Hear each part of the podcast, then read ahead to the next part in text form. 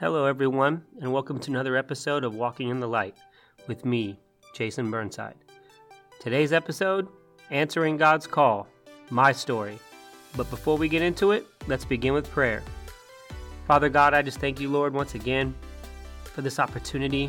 Jesus, I pray that you just guide everything that I say, Lord. Holy Spirit, just be in this room with me, God, and just shape this conversation, this one-way conversation to the listeners. Lord, I pray that you do a work. God, let my story that I'm about to share shed some light on some untruths and some whispers of the enemy. God, I pray that it reaches the people that it's supposed to reach, God, and that you inspire and that you encourage and lift up anyone who's going through a time right now, God, a time of confusion, a time of despair, a time of being lost. God, I say all these things in Jesus' mighty name. Amen. So, if you're listening, thank you. This is going to be my final episode for Season 1. The Lord has communicated to me about taking a time of rest to refocus and refresh. And for what I'm hearing, I'm supposed to take a break until the fall. So this is my final one for this go-round. And I appreciate everybody who listens and for all the feedback that I've received. I really appreciate it. I realized when I was planning this episode, again, I pray and God communicates to me in different ways. And I realized that I never shared my story. I never talked about who I was and how I arrived at this place. And, I just figured now is the time. The Lord said, go ahead and do it and end with a bang. So here we are.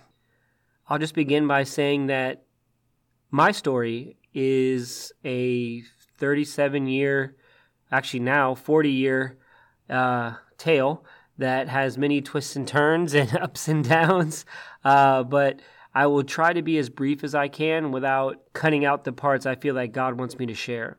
I was changed by one single experience, which I'll build up to in a moment, but several experiences prior to that shaped and set the table for that one experience. Everything that the Lord brought me through culminated into one, no question, God is here in front of me moment.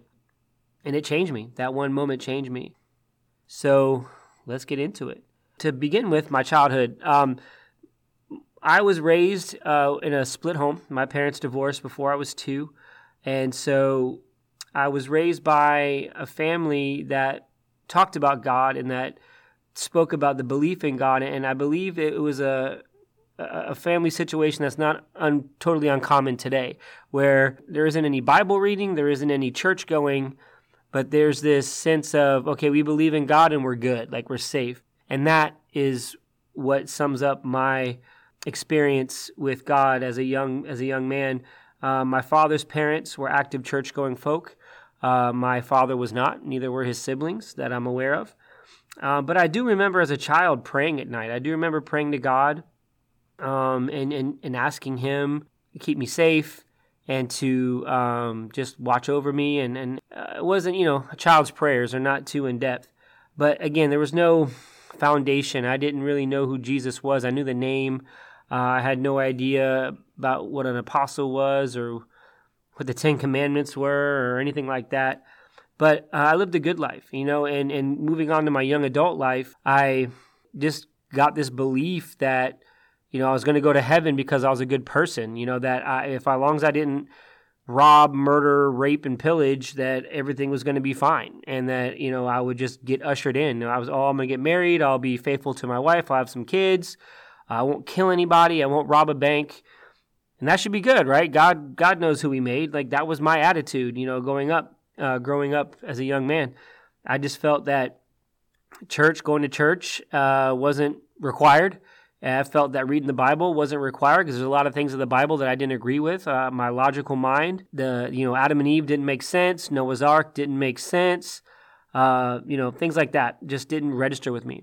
So which transitioned me into my late teens, early 20s where I was completely lost. For a while I thought I was an atheist. I just thought there was no God. But then after a couple of deep conversations, I realized at that moment that I was agnostic, that I believed in a God or a higher power, but nothing else was true to me. I felt like, okay, somebody had to put all this here, but the idea of Jesus was still not something I accepted. I recognized and I would admit that Jesus was a real man, and I my theory was either A, he was a fraud, or B, he died believing he was who he was, but I just felt like he was wrong.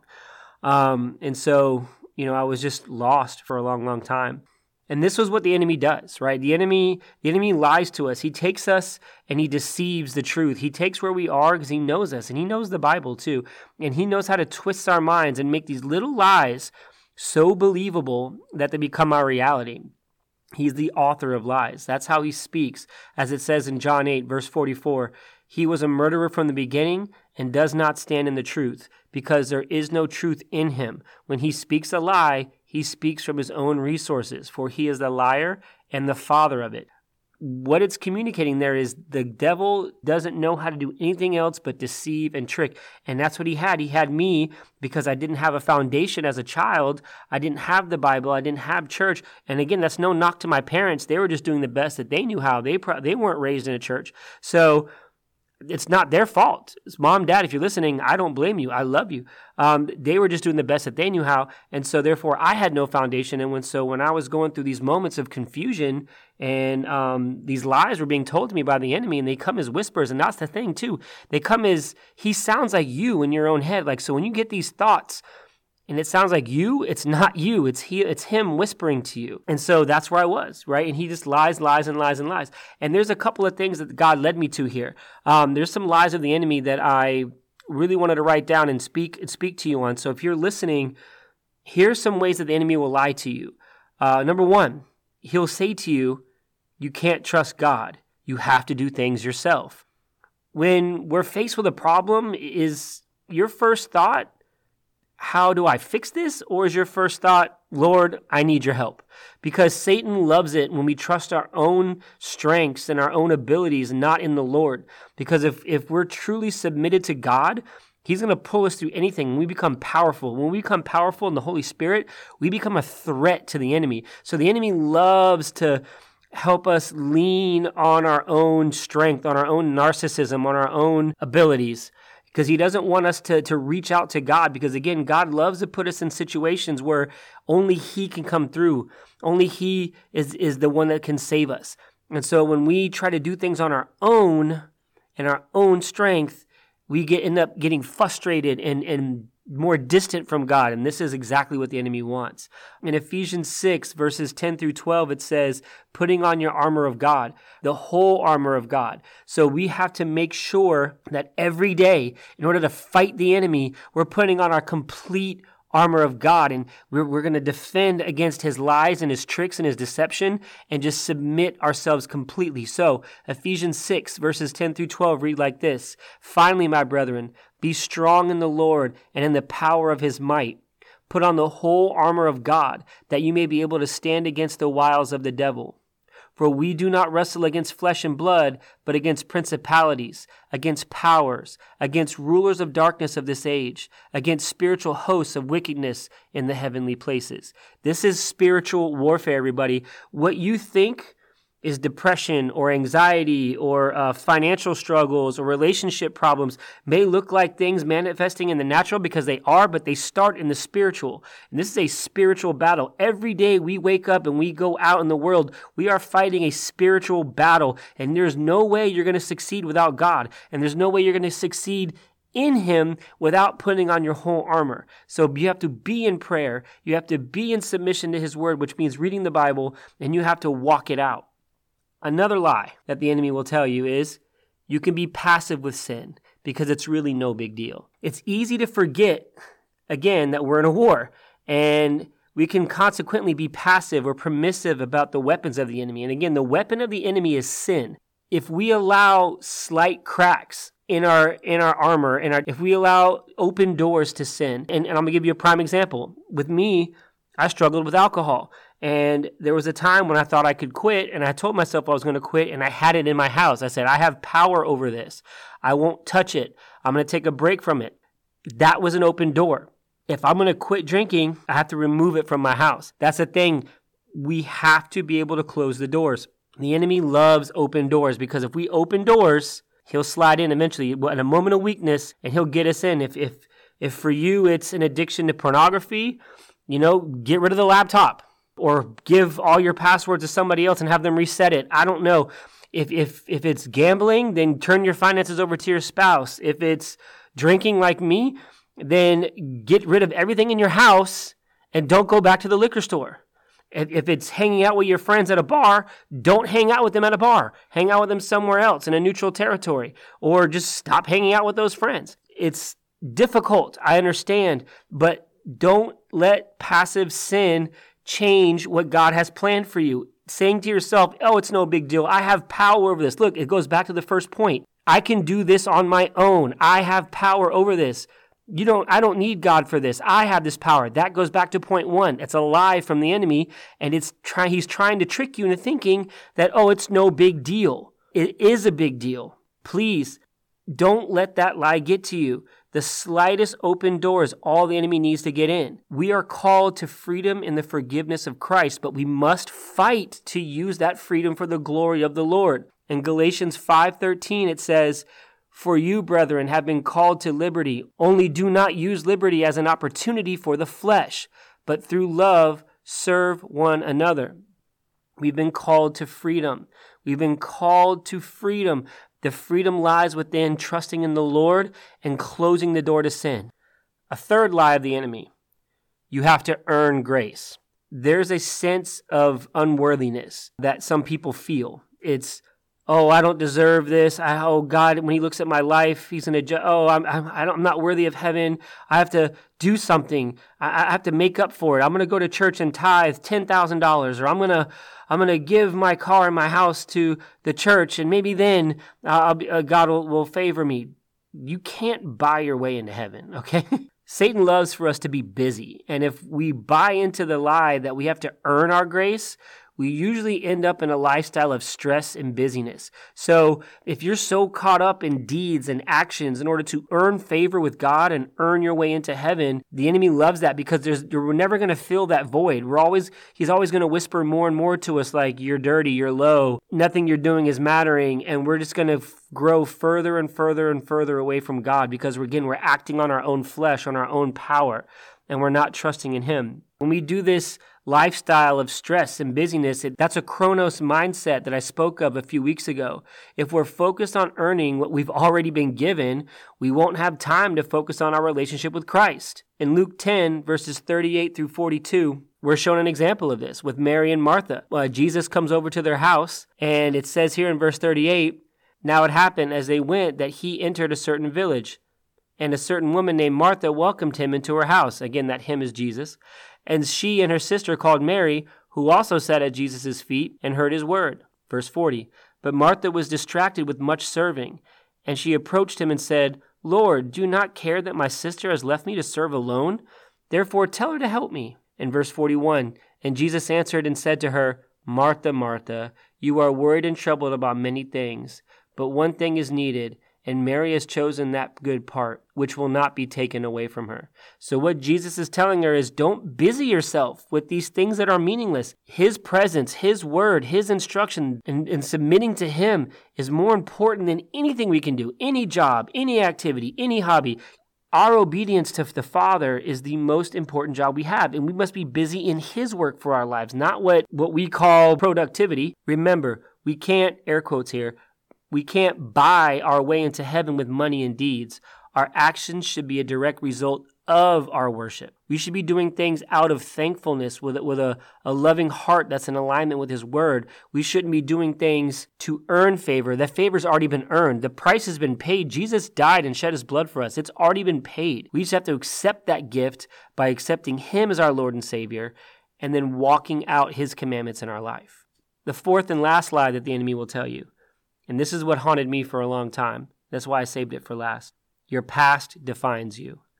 That's such a big lie, and that is such a trigger for a downfall. A lot of us have walked paths that we're not proud of. We've made mistakes. We've hurt others. We've hurt ourselves. We've hurt people we loved especially. And it's tough. It's tough to move on. But I'm telling you right now, if you truly have repented, if you've truly given it to God with a humble heart and you've asked for forgiveness and you've changed your ways and you've changed your behaviors, you are forgiven. Your past does not define you. Your past becomes a testimony. It does not become who you are. It is not something you're going to be the rest of your life. That's why I have an issue with these 12-step programs like the Alcoholics Anonymous, where they say, you know, you're always an alcoholic. For the rest of your life, you're an alcoholic. Well, no, I disagree with that. I'm sorry. I believe that if they conquer the addiction and they move forward with their life, I'm not an alcoholic because I've given that up. There was a period in my life where I would consider myself a functioning alcoholic, but that doesn't define who I am. That's a step in my life that I've moved past.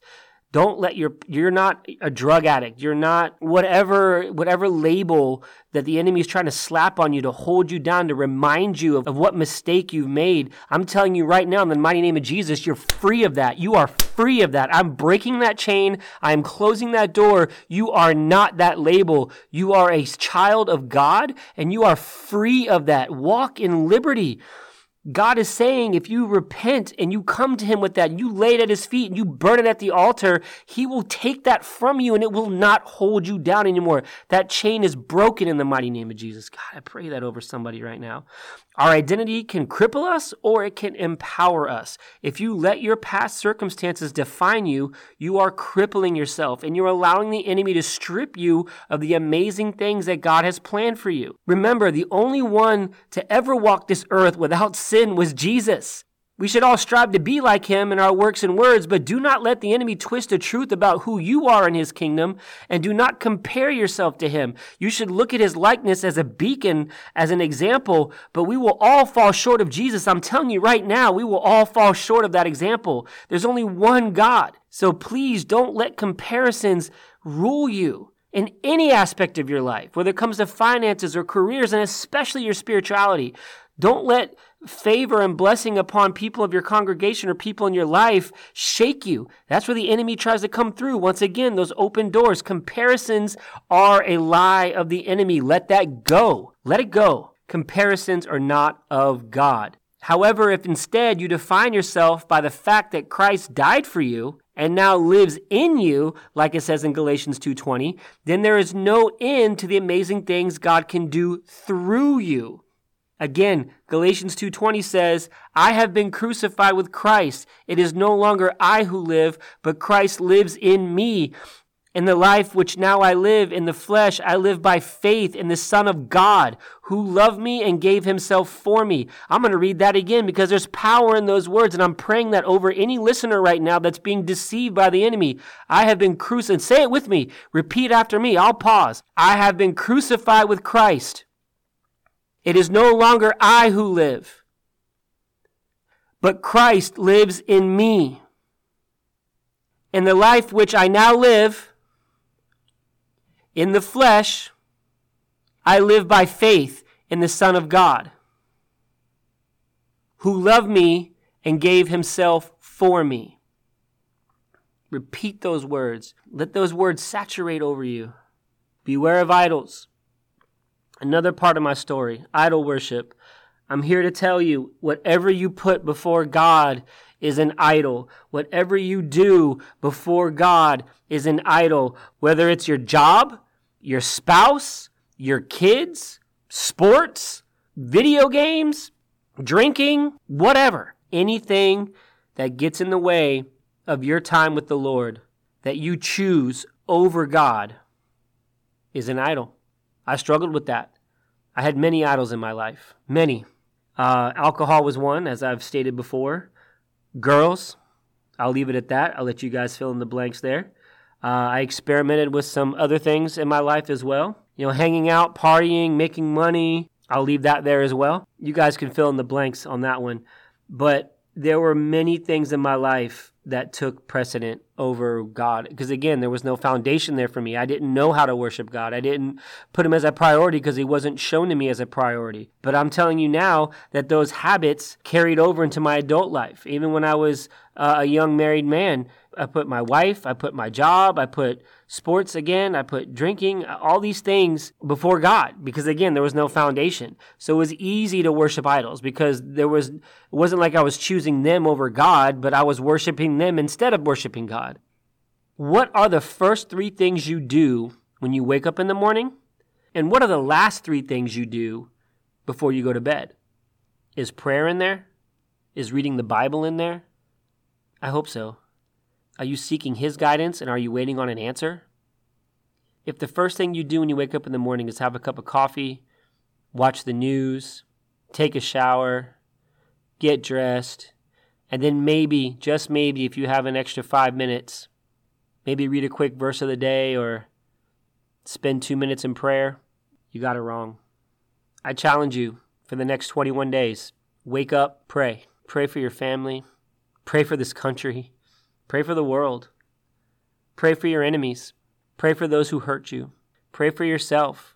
Ask God to show you what His plan is for you and wait for an answer. And if He leads you to Scripture, don't just read that verse. I want you to read the 5 verses above it and the 5 verses below it at minimum. If not, read the whole chapter. Get things in context. Ask God what He's trying to communicate to you through these scriptures. And then have your coffee. And then have your shower. And then have your workout. And see if your days don't change. See if your spirit doesn't feel more free than it ever has. That's a challenge. In Colossians 3, verses 1 through 7, it reads, "If then you were raised with Christ, seek those things which are above, where Christ is, sitting at the right hand of God.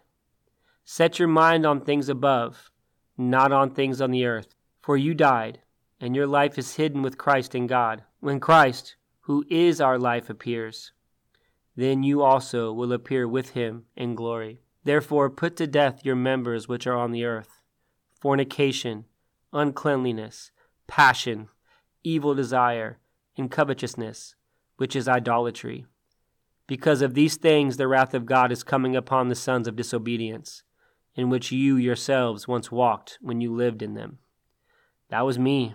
I walked in all those things. But He's telling us right here, seek those things which are above, and we will be raised with Christ when we will appear with Him in His glory. But we have to put away these other things. We have to get our priorities straight, and we have to look to Him. The turnaround in my life began in late 2016, early 2017. My wife and I were going to a church at that time. My wife was raised Catholic. She sought out a stronger relationship with the Lord, and so she walked away from Catholicism, and she found a church here, and she actually encountered the Holy Spirit through prayer, and from that moment on, she was lit on fire, and the Lord spoke to her, but she was raised in a foundation where God was present. So for her, going to church every Sunday was normal, and, you know, when I was in my pig-headedness, my lost period, I told her I wasn't going to church. I would only go on a rare occasion if I felt guilty enough because she was going by herself. But I told her, too, that if I go, I'm just going to go to sit next to you. Don't ask me to pray. Don't ask me to get up and talk and raise my hand. None of that. I'll sit just to keep you company, just so you don't cry when you come home. And that's where I was. For years, we went to this church, and I sat next to her. And I didn't mind going. I thought the pastor was charismatic. He spoke very well, and he did a fantastic job of applying Scripture to daily life and living principles. The people of the church, the congregation, were super welcoming and nice. So when she asked me to go to church with her, I didn't mind going because it was a social event. I'm a social guy, so I loved having conversations with people. And one day, my son and I were walking into a grocery store, and actually we were walking out of the grocery store, and a friend of mine who goes to that church was walking in with his son. And this was a Thursday afternoon, I believe, Thursday or Friday. And he asked me, he says, "Hey, bud, you coming to church Sunday?" I said, "Absolutely."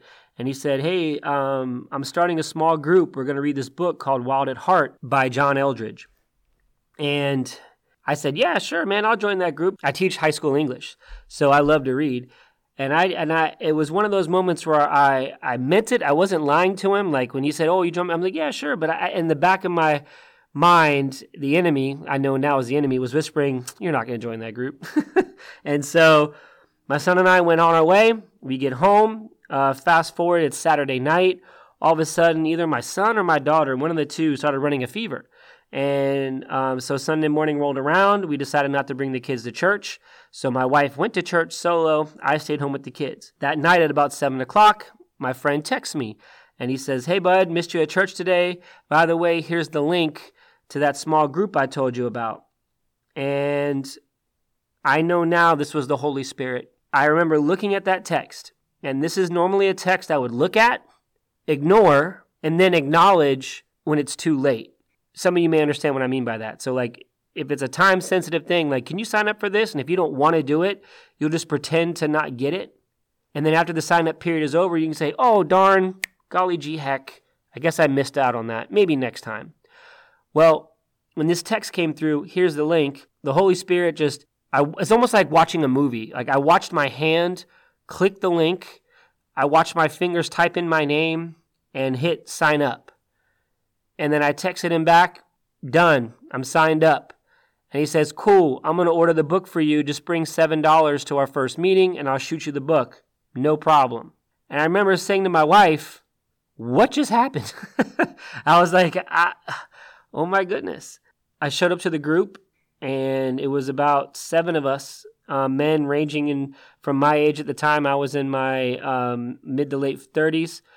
The youngest person in the group was probably 22, 23, and the ages went up from there until gentlemen in their 40s. I don't want to put anybody out on the limb there because if they're listening, I don't want to make them mad. I don't know their exact ages, but they were a little bit older than me, but not much. But anyway, the point of it is they all had different walks. They had different experiences and testimonies. Some grew up in the church. Some were atheists. Some just stumbled upon Christ. And that book, John Eldredge, if you're listening, thank you, sir. Praise God for you. And that small group, the Wild at Heart men's group in my church, thank God for you. You woke me up. And, you know, hearing their experiences and reading that book, God started talking to me. And I didn't know it was him at first, but I just started feeling differently and seeing things differently. And my habits started to change. My words started to change. It was like a whole shift, and I can't explain to you what it was. It wasn't a conscious decision. It just came out of me. It was just the new me, and I was slowly starting to emerge. But mind you, during that time, my wife and I were experiencing some marital issues. Like we were a house divided on the outside, on the surface. We, by all intents and purposes, if you looked at our life through social media and when we were together in public around friends and coworkers, we had a great marriage, right? We got along, we laughed, we had good kids, and, you know, people thought that things were great, but behind closed doors, we were oftentimes not sleeping in the same bed. We were, not communicating, not talking. We were shutting down. We were arguing a lot. Again, drinking was a factor. Her submission to Christ and my lack thereof was a factor, amongst other things. But, you know, this men's group found me at that time. And, you know, there's a chapter in there about how to treat our wives and about what women need. And there's actually a book that John Eldredge wrote with his wife, which is considered to be the female version of Wild at Heart. And it's called Captivating. And so what a lot of people recommend is the husbands read Wild at Heart, the women's read Captivating, and then you switch. We never did that. We never made that step. But my wife's read Captivating since a couple of times, actually. I've read Wild at Heart now 2 or 3 times. Anyway, the point is, God found me at the most critical point in our marriage. We really hit rock bottom, and we were really hanging on by a hair's width. Like, it was less than a thread. It was bad. And so I just praise God for finding me in that moment. Thank you, Jesus. I came home after men's group one night after reading that chapter on John Eldredge's excerpt on how we should treat our wives and what they're looking for, and I just came with a humble heart. I the Lord allowed me grace and mercy, and I just walked into our kitchen or our dining room. I found her at the dinner table, and I just apologized, and I started making steps to cleaning up some aspects of my life, beginning with the drinking. After talking with her that night, there was a breakthrough. We both cried and hugged, and things were looking good. And then a day or two later, here's the experience. This is the one I've been teasing about since the opening. This is the moment where God showed up. I was in the shower, and all of a sudden, this wave, this rush of energy just came over me out of nowhere, and I just felt a tingling sensation from my head to my toes, and I heard this voice in my head that sounded like me, but I knew it wasn't me in that moment, and it was just this, you should quit drinking for the summer. And I was like, I should quit drinking for the summer. And it was just like this whole, like, experience that I can't articulate correctly. It was just this commanding, peaceful, authoritative voice, and my whole body just responded to it. It was euphoric. I mean, it was just, I was just standing there about to wash my hair, and all of a sudden, like, shampoo in my hands and all my head, and I just heard this voice. And from there, a snowball of events. I quit drinking. I promised my wife I wouldn't bring it home anymore, which turned into me not doing it anymore. And God found me. God found me. He came to me and spoke to me in that moment, this imperfect, lost individual. And it's been an adventure since then. After that, I committed my life to Jesus. A few months later, I was baptized. And after the baptism, I struggled with some things. Like, a lot of people, they figure when they get dunked in water that you're done, you're good. It's not true. It's a continual journey. There are people that have been in the Bible for 65 years and are still learning things. We always have to be humble in ourselves to know that we don't know everything, and we need to continue to pursue the Lord. And so I had some stumbling blocks after my baptism, and it messed with me for a little bit. The enemy tried to sneak in and rattle me, but I learned that now that I was a new creation in Christ, I knew how to repent and move forward. And so I'm telling you now, if you've been baptized, or if you've given your life to Christ and you've strayed a little bit like the prodigal son, guess what? If you come back to the Father, He will treat you like that Father. He will wrap you in a robe. He will put His rings on you and kiss you and bless you, and He will give you a feast. I'm telling you now, it's never too late. No matter how far you've strayed, come back to the Father. You must get your life in alignment. Come back. Align the way you live your life with the words that you're reading in the Bible. Align your life to what God has commanded us to do. The Bible speaks of this in James 2, verses 14 through 17, and then I also added in verse 26 at the end. So James 2, 14 through 17, and also verse 26. Faith without works is dead. What does it profit, my brethren, if someone says he has faith but does not have works? Can faith save him? If a brother or sister is naked and destitute of daily food, and one of you says to them, "Depart in peace, be warmed and filled," but you do not give them the things which are needed for the body, what does it profit? Thus also faith by itself, if it does not have works, is dead. Again, thus also faith by itself, if it does not have works, is dead. 26. For as the body without the spirit is dead, so faith without works is dead also. Essentially, what the Bible is telling us right there is, you got to walk the walk. You can't just talk it. You got to walk it. And if you're not going out and praying, if you're not going out and speaking the words of God, and you're not blessing other people through whatever spiritual gift you've been given, you're showing faith without works. What the Bible is communicating here in James 2 is that one cannot complete any works in the kingdom of God until he or she has given their life over to Him. Why do we submit all that we have to humbly follow Jesus? Because of His sacrifice for us. If you are a new believer or even a seasoned vet, it's time to realize just what God has done for us through Jesus Christ. This act, Jesus' sacrifice, is the most pristine, perfect example of God's love for us. We must always remember that. He did it out of salvation for us, and we must do all that we can while we're here in the kingdom of God to walk out in authority what He's commanded over our lives and commit the works and acts that He has commissioned us with. If you've gone astray, if you've been baptized, if you've never submitted to your life to Jesus, all three are the same in the eyes of God if you have faith without works, or if you have no faith at all. You must submit your life and walk out His calling in your life.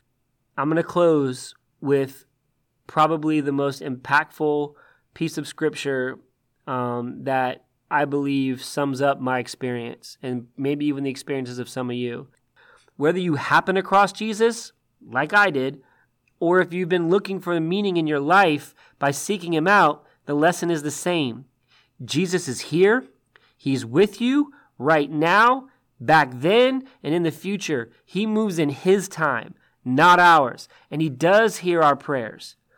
Think about it. My wife prayed for years for me to hear the Father's call. We were married for almost 10 years of her praying and me living my life. And He answered her call, but in His timing. God is telling me right now to tell and speak over whoever's listening right now, keep praying. Stay diligent and steadfast. He shall not forsake you. If it's for a family member, keep praying. For a friend, keep praying. A coworker, whoever, keep praying and let God do what he does. We forget sometimes that we cannot change a person, no matter how hard we try.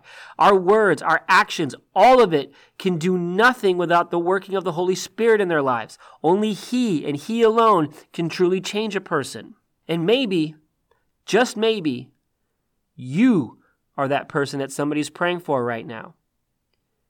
Maybe someone sent you a link to this podcast, and you're listening, and they sent you this to help open your ears to hear through my testimony and through Scripture, what God wants for you, what God has in store for you, how much Jesus loves you. And I praise God for that, if that's happening. I'm praising God for you right now. Allow me to remind you that you are valuable in the kingdom of God. Any lie the enemy is telling you right now about how insufficient you are is a lie. It's deception. You are valuable in the kingdom of God. He sold all he had for you, his most precious, valuable item, his son, Jesus. He did it for you, for me, for everyone, even those who deny him and mock him, everyone. He did it for the righteous and the sinners. He loves you. If you're finding yourself right now in a rough patch, do not believe the enemy. Do not believe the lie that God has forsaken me. Don't believe that. God never forsakes you. Understand that in these times, especially here in America, He's trying to teach us something, He being God. Ask Him. Ask Him what He's trying to teach you in your prayers. And be patient enough to let Him answer. Remember, God is not Alexa. He does not move immediately, and when you say so, you must be patient enough to hear his response and await on his answer. This requires two things of us: trust and faith. You must have one to have the other. If you lack one, you'll be impaired in the other. In Matthew 6, verses 25 through 34, God is telling us not to worry. In this climate in our country right now, with the racial divisions going on, with election coming up and COVID-19 and all these things that are happening in the world and in our country, God is reminding us that He is in control, and He's reaching out to us through Matthew 6, 25 through 34. Do not worry. Verse 25, therefore I say to you, do not worry about your life, what you will eat or what you will drink, nor about your body, what you will put on. Is not life more than food, and the body more than clothing? Look at the birds of the air, for they neither sow nor reap nor gather into barns, yet your heavenly Father feeds them. Are you not of more value than they? Which of you by worrying can add 1 cubit to this stature? So why do you worry about clothing? Consider the lilies of the field, how they grow. They neither toil nor spin. And yet I say to you that even Solomon in all his glory was not arrayed like one of these. Now if God so clothes the grass of the field, which today is, and tomorrow is thrown into the oven, will He not much more clothe you, O you of little faith? Therefore do not worry, saying, what shall we eat, or what shall we drink, or what shall we wear? For after all these things the Gentiles seek, for your heavenly Father knows that you need all these things. And my favorite part, verse 33, but seek first the kingdom of God and His righteousness, and all these things shall be added to you. Therefore, do not worry about tomorrow, for tomorrow will worry about its own things. Sufficient for the day is its own trouble. Verse 33, Matthew 6:33, is hands down my favorite verse in the Bible. But seek first the kingdom of God and His righteousness, and all these things shall be added to you. If you seek first God in the morning before your coffee, if you seek first God before you get into that Twitter battle or that Facebook battle with somebody about their political affiliations, if you seek God first when you have a spat with your wife or your best friend or your sister or your brother, if you seek God first about your financial troubles or about any struggles with any addictions or idol worship, He will set you straight. And all the blessing, all the good things that He has to offer shall be added on to you. His righteousness is contagious. His forgiveness is eternal. But you have to make the first step. Right now, I just want to invite anyone who's listening who has yet to accept Jesus Christ as their Lord and Savior into their hearts. I want to right now invite you in. I want to give you this opportunity. If you're listening to this podcast, I want you to repeat after me wherever you're at, whether you're in the gym, if you're in your car, if you're at home. I want you to repeat after me. If you've never accepted Christ in your life and you're ready now, if God is talking to you now, if you've been sent this podcast and anything that I've said has resonated, please, this is your moment. God is talking to you through me right now. It's time to let go of your past, let go of the lies of the enemy, and step forward with Jesus Christ as your Lord and Savior. Repeat, Jesus, Father, I give my life to you. My heart is yours. My life is yours. I submit myself to you, Lord. Please, God, show me the way. Show me the path to your righteousness. God, allow me the strength to go away from these lies. God, I wish to submit everything I have and everything that I can do to you and to your kingdom. Jesus, wash me in your blood. Wash me clean. I declare that Jesus Christ is the Lord and Savior of my life. Our Father, who art in heaven, hallowed be thy name. Thy kingdom come, thy will be done, on earth as it is in heaven. Give us this day our daily bread, and forgive us our debts as we forgive our debtors. And lead us not into temptation, but deliver us from evil. For thine is the kingdom, the power, and the glory forever. Amen. If you're listening to this, and you've already submitted your life to Christ, and you've strayed, God is telling you right now, it's time to come back into the fold. It's time to come home. It's time to step and walk in purpose and in confidence, upright in His calling in your life. Seek Him in prayer, in worship. Seek Him and wait for an answer. Father God, once again, Lord, I'm just so appreciative of all that you're doing in my life, in the lives of the listeners, and for those out there that aren't listening. God, I pray that this podcast reaches those who needs it the most in your time. God, I just love you. I worship you. God, I also pray over the listeners, new and old in the faith. God, I pray that you ignite them. God, that you just light a fire in them, God, to pursue you more.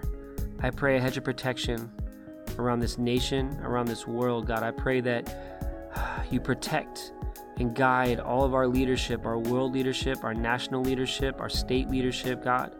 I pray that your wisdom prevails in their words, thoughts, and actions. Lord, we just trust you with everything. We pray all these things in Jesus' mighty name. Amen. Once again, I thank you. I thank you for listening. I appreciate all the support.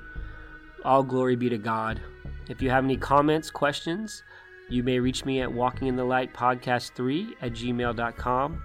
I'm also on Twitter and Instagram, as well as Facebook. So please feel free to message me if you need prayer or anything of that nature. Again, this is my last episode for a couple of months. So all my light walkers out there, I appreciate you. And I will see you guys again in September. Remember, where there's light, darkness cannot exist. God bless you all.